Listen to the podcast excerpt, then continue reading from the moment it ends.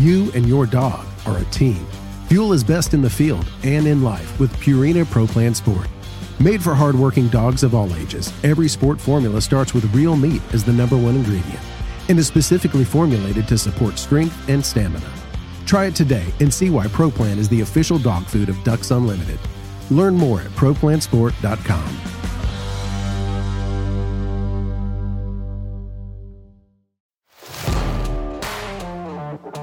Welcome to the Ducks Unlimited podcast, the only podcast about all things waterfowl.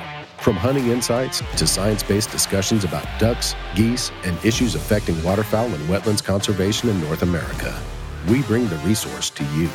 The DU Podcast with your hosts, Chris Jennings and Dr. Mike Brasher.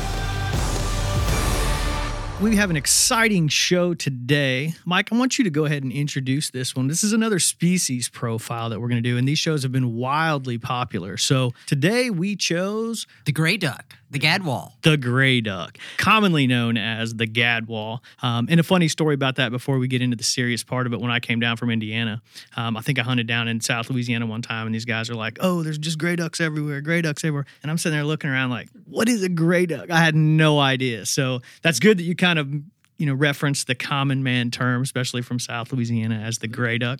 Um, but let's get into the gray duck. Let's do a little bit of an introduction from you about the gadwall. You know, Chris, I think what we'll do here is we'll start uh, having done about three or four of these. I guess this is the fourth one that we've done now. We'll just I'm going to start by just talking about the taxonomy a little bit. We'll, one of the next things that we'll talk about is the appearance, that kind of stuff. But from a taxonomic standpoint, gadwall or another species that falls within the dabbling duck kind of tribe, uh, Anatinae, and it is another one of these species that I've talked about before that has gone through several different kind of taxonomic reclassifications. The latest and current classification for this species is known as Mareca strepera. If you were to if you were to kind of roll back the clock a few years, it would have been in the Anas, A N A S, uh, genus Anas strepera. And then if you go back even farther, and this is, is something that we can that that's on one of these posters here in at headquarters.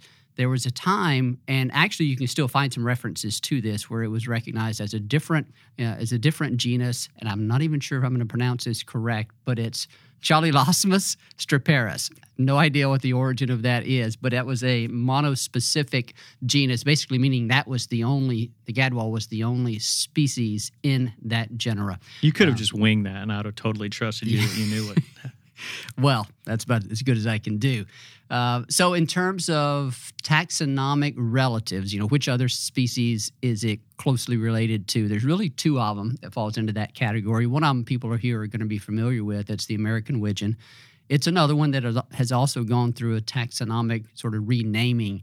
It's also the American widgeon is now in the Mareca um, genus. And the other species closely related to the gadwall is not found here in the U.S., but it's the falcated duck of northern Asia. Hmm. So uh, that's about the extent of, of that kind of taxonomic relationship that I will get into. But there is another sort of interesting nugget associated with this uh, species that that I'll mention that I discovered I wasn't aware of this until I really started uh, researching this, looking for a few extra tidbits to bring to this there was apparently an evidence of some uh, uh of a presumed subspecies of the gadwall, and that was based on some observations of a couple of ducks collected in 1874 on hmm. a South Pacific island, Washington Island, uh, to to be specific there. And it was similar. It was a species similar in appearance, but much smaller, about the size of a teal. And it's presumed extinct at this time. So it's a, a subspecies of, uh, presumed to be another subspecies of the gadwall. And the other thing that I'll say here in the taxonomic uh, discussion is that gadwall and mallard hybrids are one of the more well-known hybrids mm-hmm. out there, probably yeah. second to black duck and and mallard hybrids, and they have been so common, I guess, in in, in the hybrid world that they have been um, given sort of a specific name, brewer's duck. Mm-hmm. Maybe there was a time where the brewer's duck was thought to be a unique species. I don't really know the history of that, but mallard gadwall hybrid is known as your brewer's duck. Yeah, and I, I I agree with that. I mean, that's probably the more common hybrid that I've seen while hunting. I personally have never shot one, but I've I've definitely seen several of them. So it definitely is more common. Um, as far as appearance goes, um, these are, you know, from a distance, I would say just as a hunter and not, uh, they're they're a little bit drab you know but then once you get them up close these are pretty fantastic looking birds. Yeah they definitely can be. I i, I think the gadwall a good looking drake gadwall is one of the more handsome ducks mm-hmm. out there. And i don't we've tried to do some of these appearance descriptions here in the past so we'll and that's been met with mixed success. So we'll just kind of keep this general. It's about a medium sized duck, a little bit smaller than a mallard. Uh, the male is going to come in at about one and a half to two pounds, female about one to two pounds. The male is pretty distinct by the gray herringbone pattern across much of the breast and, and uh, upper flanks, has a, a stark black bill. Another unique characteristic of both male and female is a pretty steep forehead. Once you once you look at enough or, or visually observe, enough, I'll just look enough ducks, you'll start to see that unique characteristic of a pretty steep forehead. Uh, their bill is is a bit shorter and definitely narrower than let's say a mallard. Using it as a reference, the male has a very distinct um, black rump and the other thing most striking about both the male and female gadwall is going to be the wing pattern. Yeah. And, and we'll we'll say that for a lot of these species. The gadwall, both male and female, have white in the speculum, mm-hmm. a good chunk of white, and it's the only dabbling duck that has that characteristic. And it's a very visible it is. white. It is. The only you you could possibly confuse it with the white patch on a widgeon, but the white patch on the widgeon is on the the shoulder, the mm-hmm. shoulder patch, the uh, yeah, the coverts there. So let's see, what else do we want to say about the appearance? That's probably about oh, well, the female I'll say has the orange uh, orange bill with sort of mottled black um, spots. So, yeah. and and do we want to do the do some sound? Yeah, yeah. And I think something that's cool here is, is we actually have some sound and, and you can kind of describe this as, as you as we're going along. Yeah, so I think what I'll try to do here, I'll play the I'll play this track that's mostly courting males. And so that me me me me me that's those are the drakes. That's the sound that they make. And and you can actually hear that quite often. I'm not sure what that whistle is we're hearing there. Sounds like it might be a different species it in may, the background. May have been something recording. else in there, but that me, me, me, that's the call that anybody can do. You and yeah. I were talking about that a minute yeah, ago. I was going to say I was going to do the audio. Me, me, me, me, me, me. Telling stories about how you stand up in the blind and start just doing your mouth yeah. call for Gadwall all the time. I'm right? sure they love it. Yeah, and so then here is the the female. It's going to sound a lot like a mallard hen, but maybe a bit more harsh. You know, so nothing too unique necessarily about that. Hmm. She sounded, it honestly kind of sounds agitated. like a, like yeah, maybe an alarm call. It sounds like a monotone mallard. Like there's yeah. not really a cadence to it necessarily. Just a like you said that that could have been an alarm call. Yeah, but the the the Drake Gadwall call is is pretty unique, pretty mm-hmm. distinct, mm-hmm. and it's pretty neat to hear that. And so then you can have a pretty good idea that you got a Gadwall coming around somewhere. Well, cool. That's some fancy fancy technology we, we brought to the podcast for the first time. Thanks Hopefully, we'll be able to do some more. there. Yeah. So as we move on with the the Gadwall, and we get into, and this is I think the exciting part about the Gadwall for me. It's kind of like the green wing teal, um, in comparison that distribution throughout North America, globally, I should even say. Uh, I think this is a great opportunity to show, um, you know, just how widespread the gadwall is and how familiar a lot of hunters are with the gadwall. Yeah, there's a lot of interesting things to talk about on the gadwall from a distribution standpoint. It's pretty. It has become pretty widespread, at least in its occurrence. It's a northern hemisphere hemisphere species largest population is going to be here in North America. They they also do occur in Eurasia and Europe, uh, but we won't talk a whole lot about about that. But here in North America, gadwall are really interesting in them being so closely tied from a breeding standpoint to the prairies. Mm-hmm. We'll talk about some numbers associated with that here in a, here in a bit. But their stronghold for their breeding range is the prairie pothole region. There's no ifs, ands, or buts about that. And and then from a wintering sort of distribution, we're going to be talking about greatest concentrations occurring in the southern reaches, mid and southern reaches, depending on what time of fall and winter we're talking about, in the central and Mississippi flyways. We'll have some statistics related to that a little bit later on, but they do occur uh, pretty much in any wetland habitat, or could occur in pretty much any wetland that you that you find here in North America.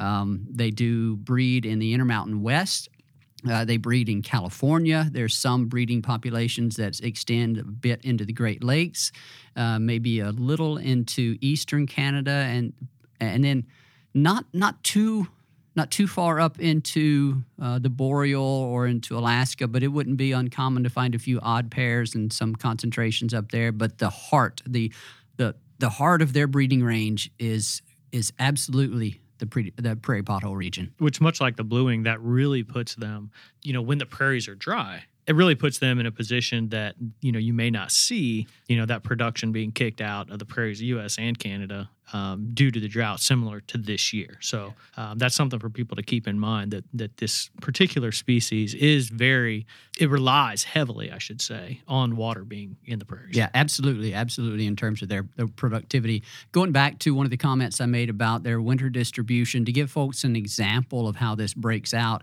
about eighty percent or more of their winter distribution is going to occur, their population is going to occur in the Mississippi and Central Flyways. Uh, and you're going to get um, maybe uh, five percent that will go into Mexico, and so then you may may have ten percent in in the Pacific Flyway, and maybe another five percent, kind of give or take a little bit around each of those numbers. But uh, that that kind of gives you an idea there. The other thing that I'll say, elaborate a bit on here with regard to Gadwall is it is a a species that has expanded in range. I mentioned that, but a couple of sort of factoids that that sort of emphasizes this. Uh, prior to 1939, there was no breeding record of the gadwall in eastern Canada. Now it's hmm. not it's not uncommon at all. N- not in large numbers necessarily, but you can find them readily breeding in eastern Canada. They expanded into the Great Lakes after 1960 and Ohio didn't record its first breeding gadwall until 1979. Wow. So it's a it's a bird that has has expanded, and there's also some really really neat population trajectories over the past um, 65 years that we'll talk about later on with this species. Yeah, and as you know, as we transition into more of the wintering distribution of these birds, and I know that you know, like I said, it's so common. I was accustomed to pretty decent numbers of gadwalls in Indiana, um, and then came down here and hunted even some some parts of Mississippi, which you know your home state of Mississippi is you know quite the gadwall state. You, you know those uh, a lot of those hunters rely heavily on these wintering populations of gadwall. So as far as wintering, um, they're pretty much all throughout the central Mississippi flyways. Um, what's that total number on that? Oh boy. Well, not total number of birds, but an estimated percentage, I should say. Oh, oh, in the Mississippi and Central Flyway, mm-hmm. it's going to be eighty percent. That's okay. the eighty percent number that I was talking about. Now, in terms of breeding distribution, let me see if I can pull this number from my head here. I believe ninety-five percent or more of the gadwall population in well, this is going to be a tr- traditional survey area number, the kind of western North America north of 90% of the breeding gadwall population is going to be in the prairie pothole region.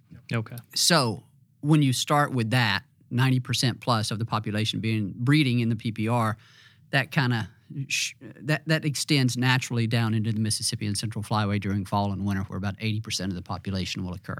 Yeah, and one thing that that's cool, these birds pair up a little bit earlier. They do, um, and and that could be you know, one thing that we see sometimes people, hunters especially, you know, can reference the gadwall as, you know, maybe easier to decoy than some other birds and you know in november december um, and then as the, the, season progresses on at least where i hunt they tend to get more difficult and more difficult um, and become probably the most frustrating duck that, that i deal with throughout the season uh, because we do have pretty good numbers but they're just difficult to mm-hmm. decoy mm-hmm. yeah. um, do you think that you know has something to do with the fact that they're they're forming that pair bond so early. So maybe they're seeking out early. They're trying to uh, pair yeah. up. Yeah. And that's why maybe they're a little more susceptible to decoys. And then as they pair up, you know, as that season trans, you know, transitions, um, their life cycle transition makes it more difficult. Yeah, I would say that's a plausible explanation. Uh, they are unique in, uh, in, in pairing early, and that we'll explore that conversation a little bit here. So they are seasonally monogamous. We that's the uh, the predominant mating system in in waterfowl, North American waterfowl. Basically, meaning they pair new pair anew each year. Um, those pair bonds will form in fall or winter and carry through to the following summer after their breeding effort, and then they the male and female go their separate way. Male does not uh, contribute to to parental care in the ducklings. And so then male and female go into the next fall and winter and will form new pair bonds. Gadwall form their pair bonds early. How early, you might be wondering?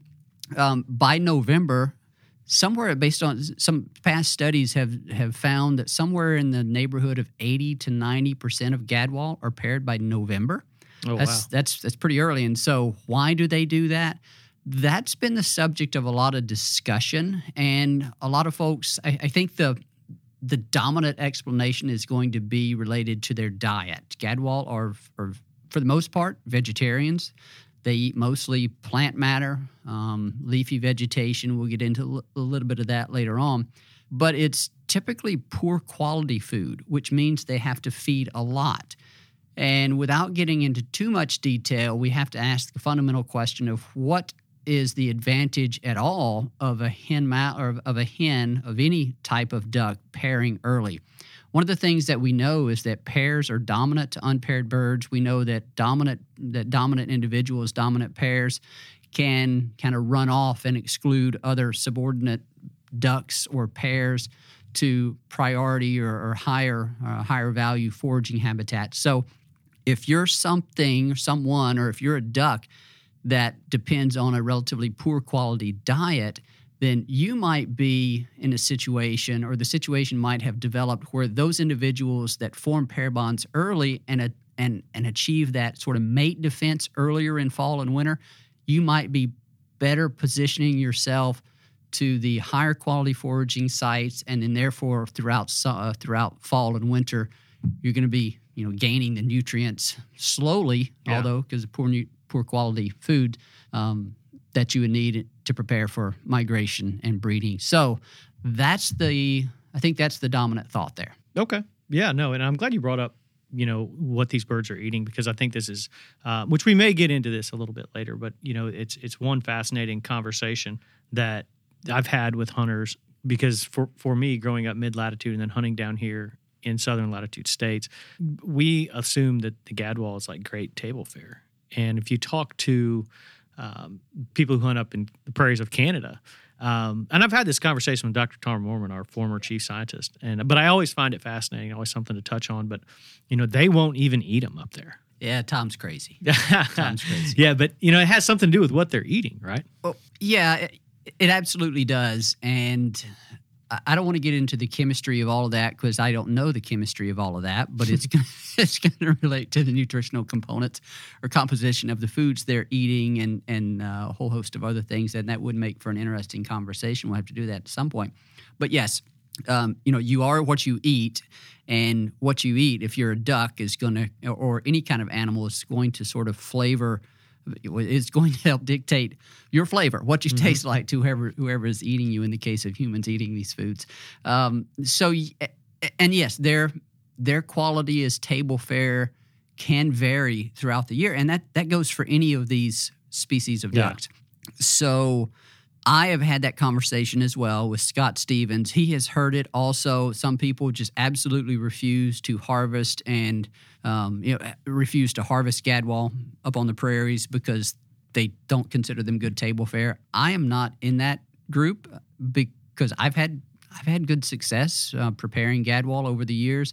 It, you know, gadwall is a species that does have a bit of an affinity for some um, saline habitat, saline wetlands, and so maybe they're feeding on brine shrimp or something in that in that in those wetlands, and so maybe people are more prone to get gadwall. Maybe gadwall is a species that is more prone to be consuming those types of foods. I, I don't know. I'm just kind of spitballing here, Yeah. but it is going to relate to the foods that they are eating. I've had bad experiences with, with various other species of ducks, and so, uh, but but yeah, gadwall is is one that's been pretty been pretty reliable. So it's a good point. I'm glad you brought that up. You and your dog are a team. Fuel is best in the field and in life with Purina Pro Plan Sport. Made for hardworking dogs of all ages, every sport formula starts with real meat as the number one ingredient and is specifically formulated to support strength and stamina. Try it today and see why Pro Plan is the official dog food of Ducks Unlimited. Learn more at ProPlansport.com.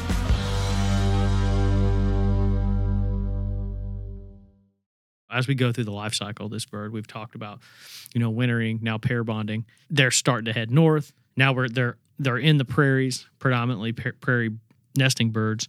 How's that process rolling on, and, and what are they doing? Uh, are they early arrivals? Are they later? You know, kind of share some of that information about the gadwall. Yep, I will. And you know, I have a list of things here that we're wanting to talk about. One of the things that I forgot to say a few minutes ago is that uh, it relates to their mating system. The gadwall is another bird, another species that has a male biased sex ratio, somewhere in the neighborhood of 55 to 60% male to 45 or 40 or 45% female. So mm-hmm. some of the males are unpaired, you know, going to go through the, the breeding season unpaired. In terms of their spring migration, they're one of these birds that, that kind of departs on sort of the same schedule as maybe some of the other species, but they arrive later. They're one of the later arriving ducks to the prairies. They are also one of the later nesting ducks that, that mm. make it to the prairies. So they, they may begin their migration north in, let's say, March. They'll arrive on the breeding grounds April, May. Uh, and then and then the other thing that that sort of extends from that is that they typically delay nesting for up to a month, even after they arrive on the breeding grounds, and and that's probably going to relate somewhat to again their diet and their their need to forage more heavily, more frequently to attain the resources they need. You know, from um, from the poor quality diet that they have. The other thing that's sort of neat about gadwall or unique is that they are one of the few species that dabbling duck species that shows that they use protein endogenous protein reserves to, uh, to, to, to make up some of the protein content in their eggs. Most of the other dabbling duck species will actually acquire protein reserves, the, the protein from the aquatic invertebrates that mm-hmm. they're eating on the breeding grounds. Gadwall actually mobilize some of their protein from their uh, from their their muscles. Oh wow, that's cool. As these birds are coming back, and this is I'm just curious about it. Like where, where are they going back to? Are these the type of birds who going back to the same nesting sites or going back to the same areas? You know, is that the gadwall? Is is, is gadwall known for that? They are a yeah. They do show some philopatry to both breeding and wintering sites. On the breeding uh, breeding philopatry side of thing, I think it can. And this is one of the things that's kind of tough to measure, but somewhere between the between 30 to 60 percent uh, breeding site fidelity or, or philopatry. There, there are anecdotal reports and stories from from all sorts of researchers. There's one in particular where I think he documented he was some field study and he documented a couple of gadwall using the exact same nest site for two or three consecutive years. So they do show uh, female biased, uh, female based philopatry mm-hmm. to the breeding grounds. Uh, that they're not terribly unique in that regard. They they follow that same pattern that many other dabbling ducks do: uh, mallards, pintails, so forth. Now, once they're up there, uh, this hen's getting ready to go on the nest. Let's talk about the nest site, clutch size, nest success. Those are some things that we've talked about with some of the other species, um, and really broken it down exactly what this nest site looks like, what it is, how it's created, things like that. Sure. Uh, I'll the the other thing I'll say is they're like other dabbling duck species in that they breed at one year of age. So birds that were hatched this year will will arrive back on the uh, breeding grounds next year, and most of those will be ready to breed and to nest. Much like most puddle ducks. That, that's right. Okay. That's right. They are, as I noted, some of the one of the later nesting species. They will peak nesting will occur in like May or June, extend into July, and that kind of relates to some of the interesting things that we'll talk about with regard to nest success and, and maybe some of their other other metrics there. But when they go back, when they arrive, they're they're going to the prairies. They're going to be um, settling in grasslands, much like any other upland nesting duck will. They nest particularly close to wetlands in terms of nest site selection. They have a tendency to nest pretty close to wetlands.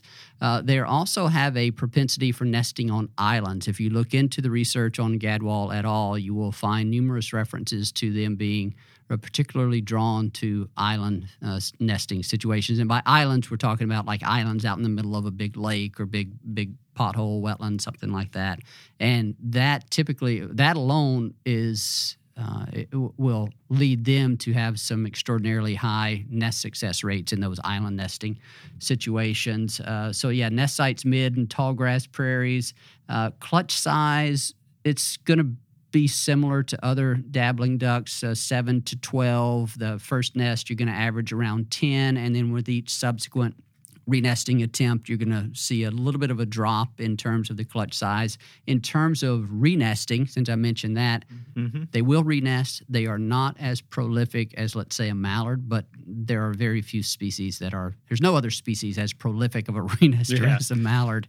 Uh, do you think that has to do with their diet? Uh, with the gadwall? Yeah. Well, I would say that the diet is probably going to going to dictate the later nesting, and then the later nesting is okay. going to be a bigger yeah. determinant in, uh, in in the reduced opportunities for renesting. Okay. So indirectly, yes.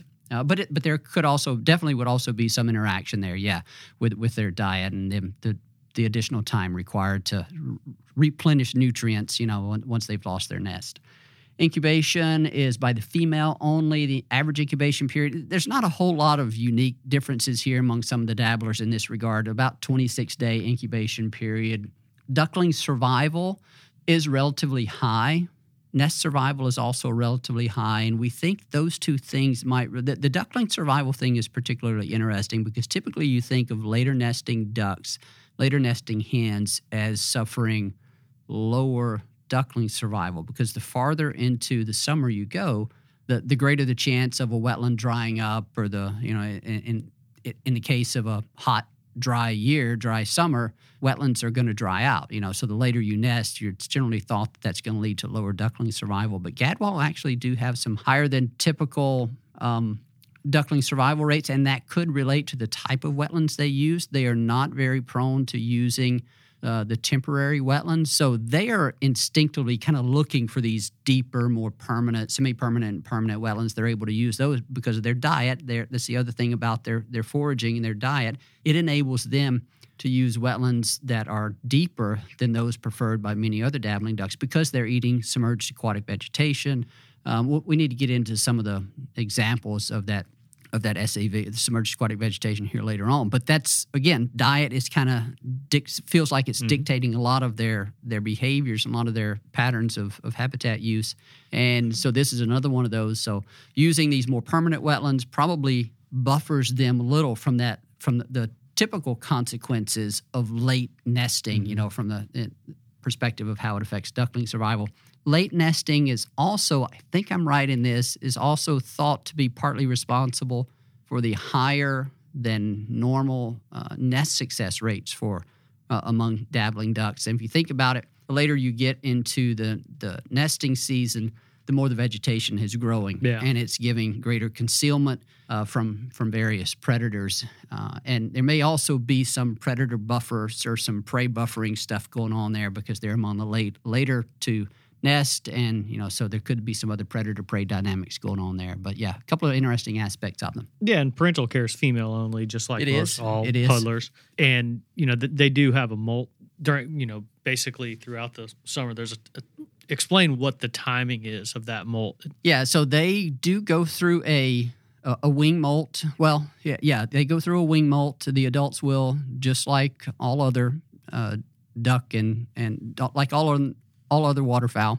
And the males and non breeding females, like many other species, are going to engage in molt migrations. That's where they'll leave the breeding grounds and they'll, well, the sort of their breeding habitats, and they'll go to some more permanent, heavily vegetated wetland where they will drop their flight feathers all sequential or simultaneously, and then they will be flightless for a period of 30 to 45 days. Um, so, yeah, they go, the gadwall do participate in those kind of um, those molt migrations the way many other waterfowl do.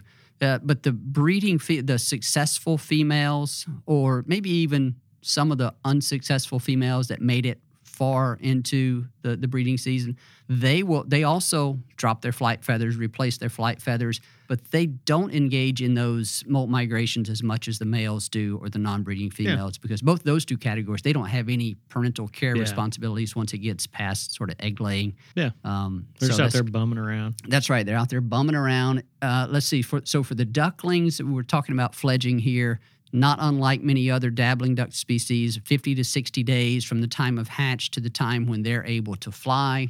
Um, the females, you asked me a question about this on one of the previous episodes how long the females will stay with the brood. Yeah. I actually found some information on this with the gadwall. Somewhere around 10 weeks or less, they will, uh, the, the hen will will leave the duckling. Say you're on your own. Yeah, go, go fend for yourself. Wow, ten weeks. Yeah, that's it. That's rough. Yeah. And by this time, you know, birds are on the move we've kind of come full circle. We're getting back into fall, early migration. You know, gadwall are really one of the species that are noticeably a part of some of those really early migrations. Um, and is that you know a part of just the species that they are, or is it also an indicator of their feeding habits? Um, I've had this conversation with people who go to Canada to hunt, and they're like, "Well, we don't see any."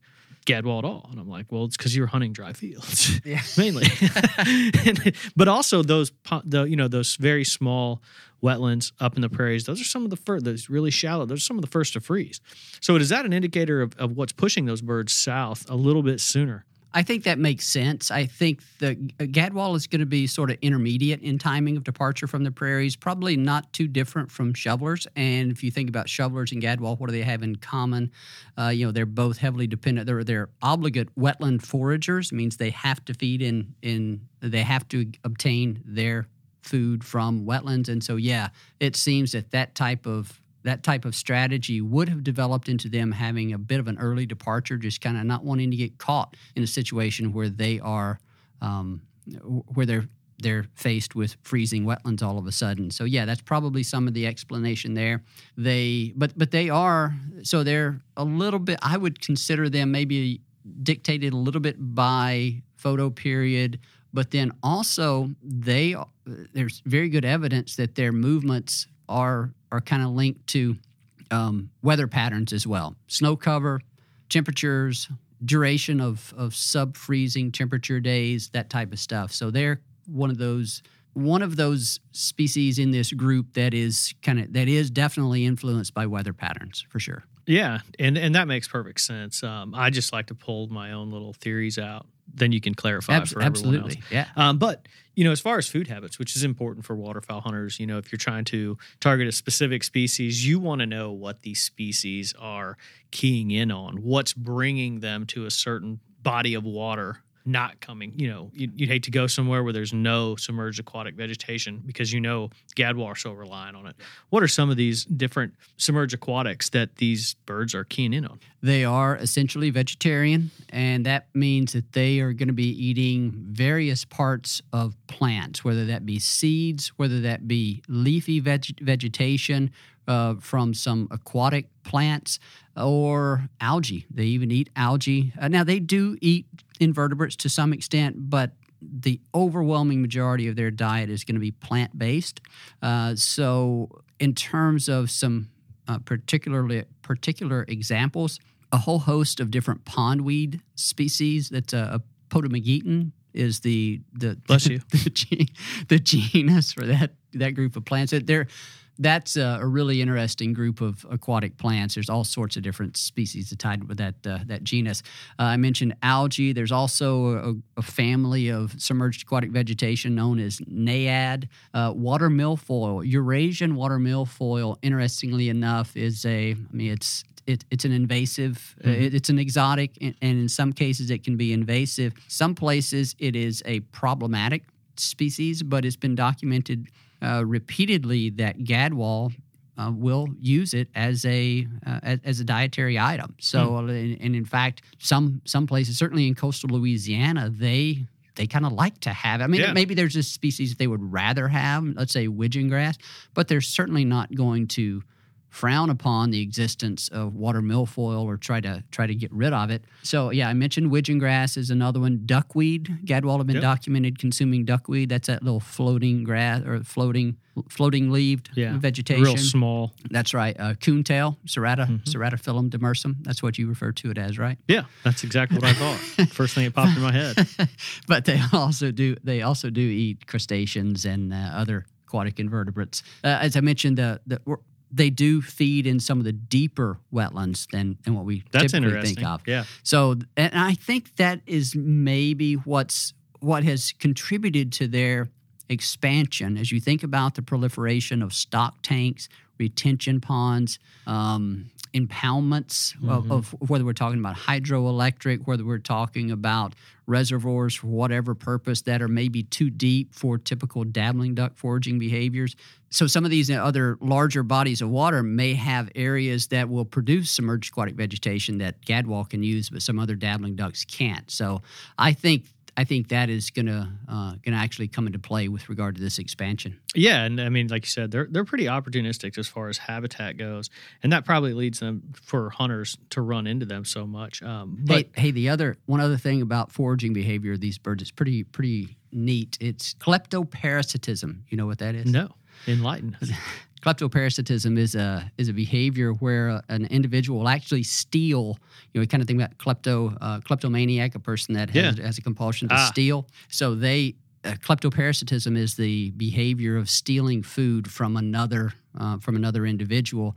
So uh, uh, coots and widgeon and gadwall kind of all kind of intermingle into this Mhm. group that will kleptoparasitize one another. Um, so yeah, they will wait on. They'll, they'll let someone else do the finding of the food, and then they'll go up and steal it from them. Yeah, which is a good point for hunters. Um, you know, if you're focusing on gadwall habitat and you're using coot decoys, a lot of people will use coot decoys as more or less as confidence decoys and makes mm-hmm. some birds feel comfortable. These coot decoys actually serve as a notification for these gadwalls that there's potentially a food source there. That's right. Food source either in the water or the the, the bill of the coot. That's right. They're steal fighting for it. Yeah. That's why I used to have a big, like 13 dozen coot decoy spread, and we called it gadwall bait Yeah, they, because yeah. they would just bomb right in just on oxbows off the Mississippi River and You they would should- coming in. I just want to clarify something that you said for our audience. Um, you mentioned one of these um, specific species of uh, pondweed or a submerged aquatic vegetation. You, you referred to it as use it as a dietary item.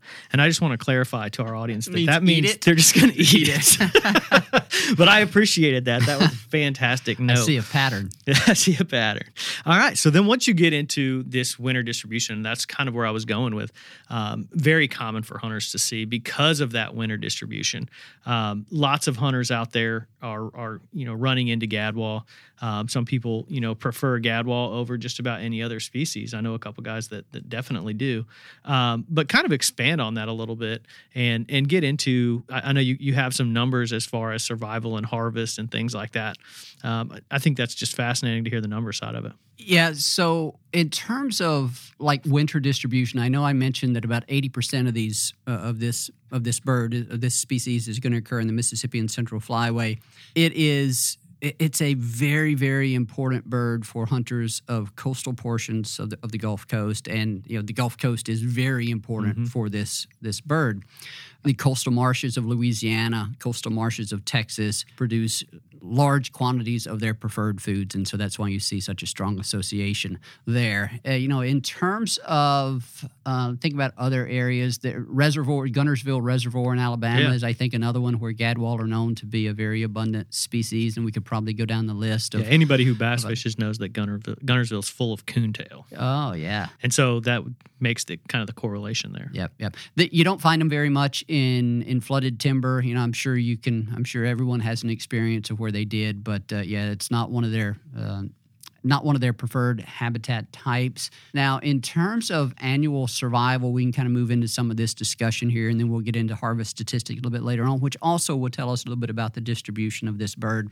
You know, it was I didn't find a whole lot on annual survival rates for for this uh, for this species.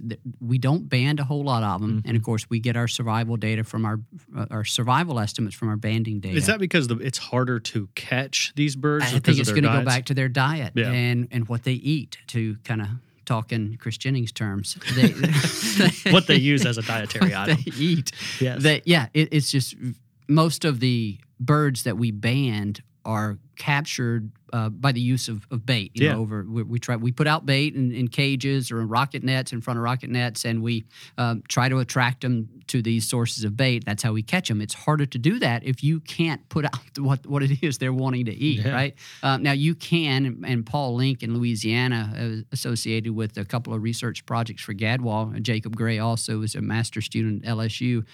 We ultimately, or they, I won't take credit for any of the field work that they did. They tried using all sorts of different seeds to try uh, grain to try to attract them to um, to to trap sites.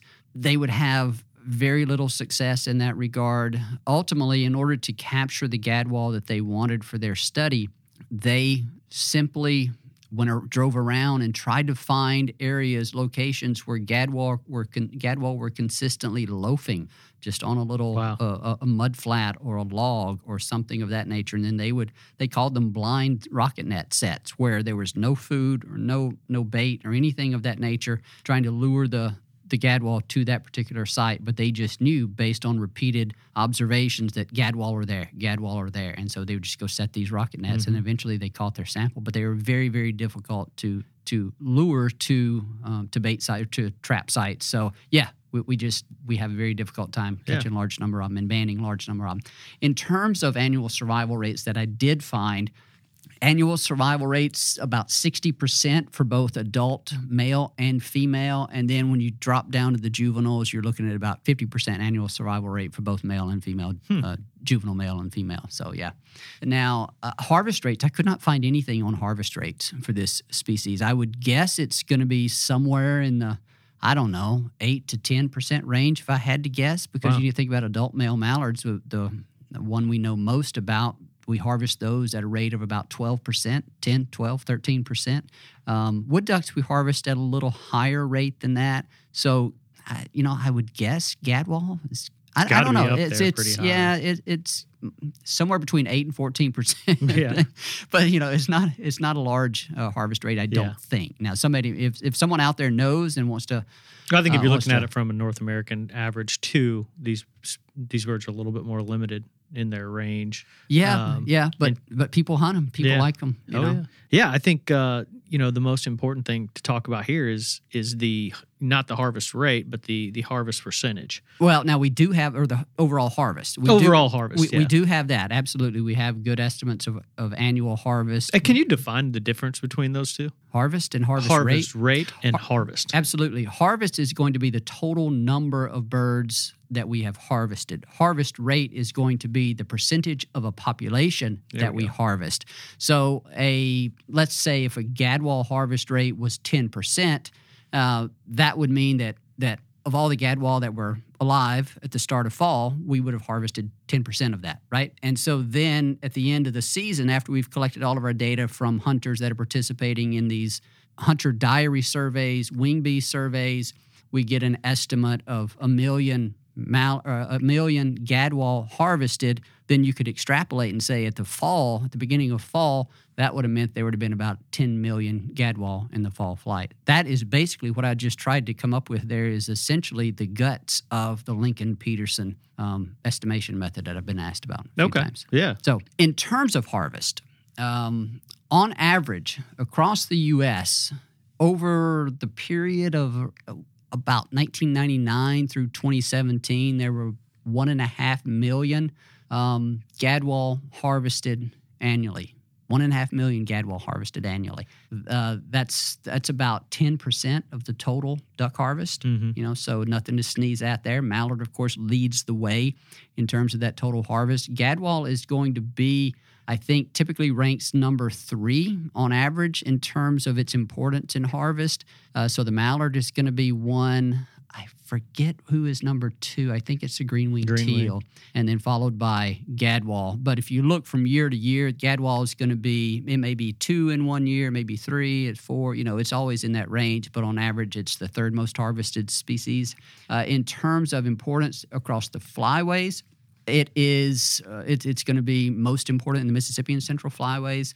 Uh, so the pers- when we look across all four flyways where that harvest occurs, 55% of it occurs in the in the Mississippi Flyway, 30% in the Central Flyway, about 10% in the Pacific, and then about you know three, four, five in the Pacific Flyway. I don't know if my math added up there. Three, four, you- five in the Atlantic Flyway. You should. Yeah, say. what did I say? You think you said Pacific? Oh, again, okay. But yeah, no, I caught it. Yeah. Yeah. So yeah, three or, or four in the Atlantic. Um, so in terms of where they rank within each flyway, like if you're an Atlantic flyway hunter, you want to know where Gadwall rank out in terms of overall importance. They're not very high. I really couldn't come up with exactly where they were. They're going to be like number seven, eight, or nine, you know, in terms of uh, im- importance. In the Mississippi and Central Flyway, it ranks second on average. In the Mississippi Flyway, we're looking at about 890,000 gadwall harvested. Wow. In the Central Flyway, about half a million. Pacific Flyway, they come in around five or six, about 170,000 gadwall harvested annually in the annually in the Pacific Flyway. Uh, highest harvest states. Um, you want to take a guess? Ah, your typical, you know, The typical? Texas, Tex- Louisiana, let's Lu- say California. Louisiana is one, Texas is two, Arkansas is three, Oh, then well, yeah. California, North Dakota, Mississippi, and Missouri. If you start any conversation with, you know, highest harvest rates, it usually starts with Texas, California, Louisiana. If, Except- typically, uh, yeah, you know, and then mix and- in a few states there. Yeah. That Uh, until it comes to green wing teal, and where you're gonna you're gonna suggest Utah. oh yeah, that's right. you are correct. Yeah, we don't want to go back there. You Hey- were you were you were thinking about a different. One. I was uh, population status overall. Yes, they are. This is where it gets really interesting, um, un- or I should say, another really interesting uh, part of the what we've seen with this species. If you look at, uh, they're very healthy. Population of gadwall are very healthy. They've never been healthier. If you look at look over the past five or so years, uh, obviously we're probably seeing a bit of a downturn in their population right now, along with all other prairie nesting species. If you go back to the 50s, and let's say 1955 to 1965, uh, this is based on our population data from the Waterfowl Breeding Population and Habitat Survey. The average breeding population size for gadwall during that 10 year period was 745,000. 745,000. From 1966 to 1990, the population increased, and where and over that time period, it averaged 1.5 million. Wow. So it doubled. Yeah. And then it really gets exciting starting around uh, the, the early 90s. That from 1991 to 2019, the average breeding population size of gadwall has been 2.9 million. That's a almost a direct correlation to abundance of water in the prairie pothole region. Would you agree? And CRP. Okay. I Yeah. would I think CRP, and you can see it with a number of these species, prairie nesting species. Uh, you if you look at the graph, they were low in the 50s and, and mid 60s. They jump up around 70s, the early 70s, and then they kind of flatline at that one and a half million range or so. And then we get into the late 80s and we're in a drought. But also 1986 was the introduction of the U.S. Farm Bill. Conservation Reserve Program came on and began to put a lot of uh, grass, uh, grassland restoration on the landscape in the prairies. And once the prairies got wet in the early 90s, you had a bunch of grass out there, and then you had all those wetland basins refill. Gadwall populations exploded. They went up to about 3 million or something like that. And over the course of three or four years, it's truly, truly remarkable.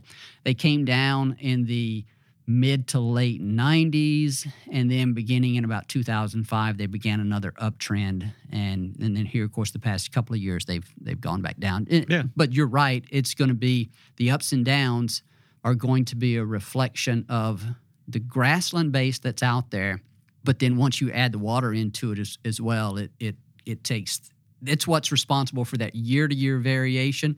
But when you look at it over a more decadal let's say time frame it's going to be that the, the the stronger interaction of the amount of grass nesting habitat that's on the landscape and the wetland conditions. So it's pretty cool pretty and, Yeah. and you see a similar response with some of the other prairie nesting species like blue-winged teal northern shoveler.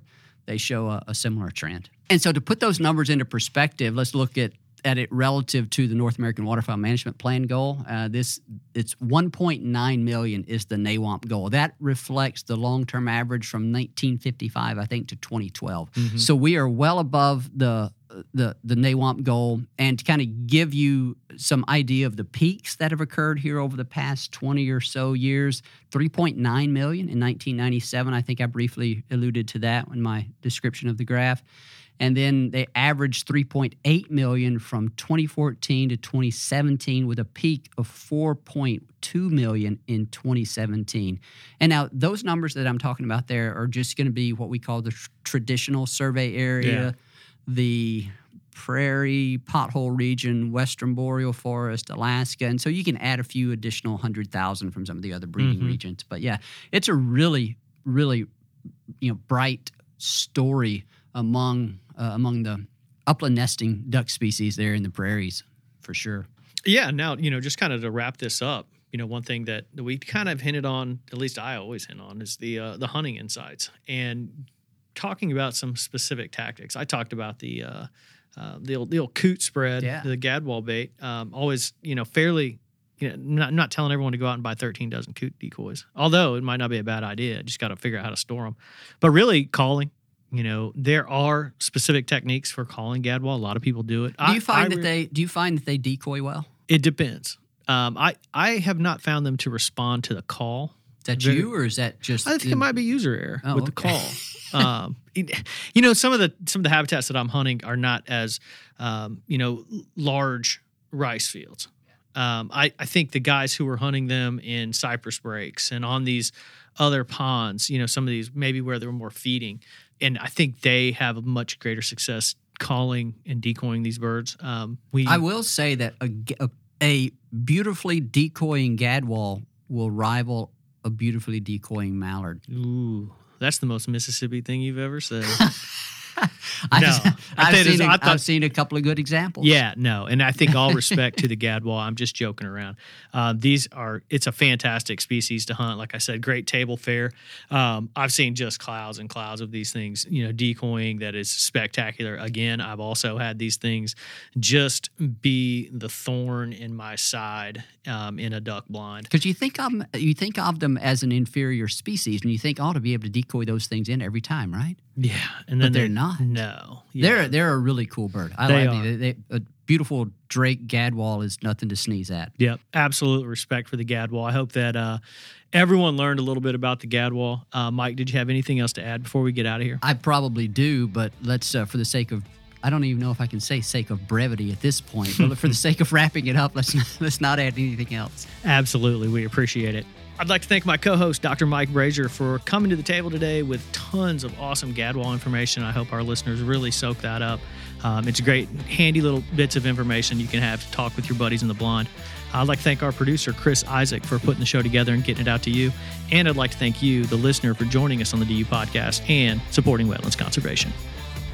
Thank you for listening to this episode of the DU Podcast. Be sure to rate, review, and subscribe to the show.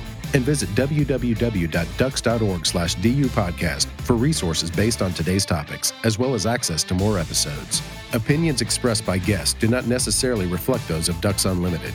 Until next time, stay tuned to the Ducks.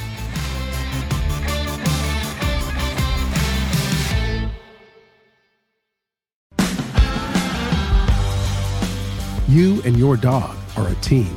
Fuel is best in the field and in life with Purina Pro Plan Sport. Made for hardworking dogs of all ages, every sport formula starts with real meat as the number one ingredient and is specifically formulated to support strength and stamina. Try it today and see why ProPlan is the official dog food of Ducks Unlimited. Learn more at ProPlansport.com.